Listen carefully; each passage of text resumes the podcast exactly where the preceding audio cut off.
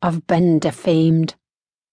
The Bard of Avon dubbed me a villainess, an angry, evil murderess. I'm forever painted as an ambitious, blood hungry queen. They'd have you take me for a mad woman. Slander. Small men tell lies. Poets tell half truths. Maybe I'm a bit mad, but who wouldn't be after all I have seen? Regardless, I don't want you to believe such deceits.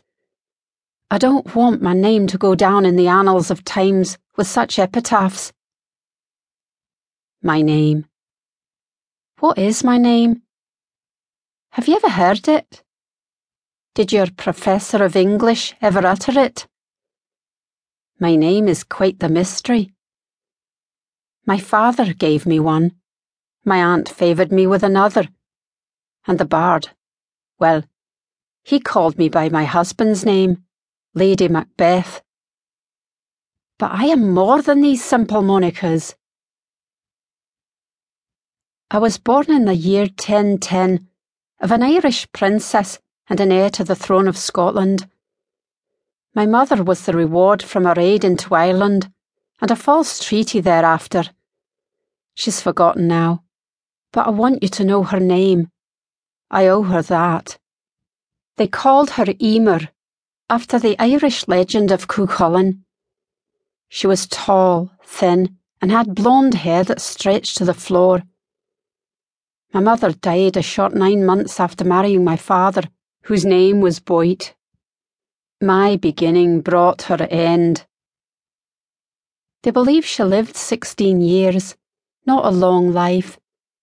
And me, I came into the world killing. My ill fated birth came at the end of another of my father's campaigns. As the corpses were paraded past the castle to the burial mound, I emerged, squalling from the womb. I was handed to my father, who was covered in more blood than I. The sticky red liquid on his chainmail stained the white of my swaddles.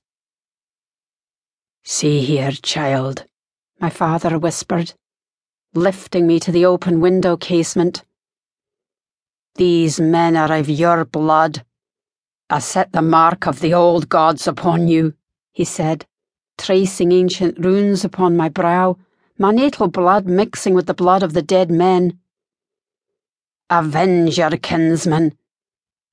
I call upon the Morrigu, the ancient and dead goddess of these lands, and ask her to claim you. Let her rise up and take you. Let her whisper battle cries for lullabies. Avenge with the magic of the old gods. Rise up, child, and carry our banner forth. Remember, that you are a child of Kenneth MacAlpin's line and bring vengeance. Dark clouds moved across the sky, occluding the full moon. A raven's shrill pierced the silence. The old gods had listened. Hear now, sweet babe Gruoch. Hear how the raven calls. Thus, the first name fell upon me. Gruoch, an awful sounding name uttered from an angry and vengeful man. Behind my father, the midwives crossed themselves. Though he attended the Mass of the White Christ, those close to my father knew his heart belonged to the old ones. And me, the farthest from him, felt his beliefs most of all. Perhaps in this, he did me a single justice.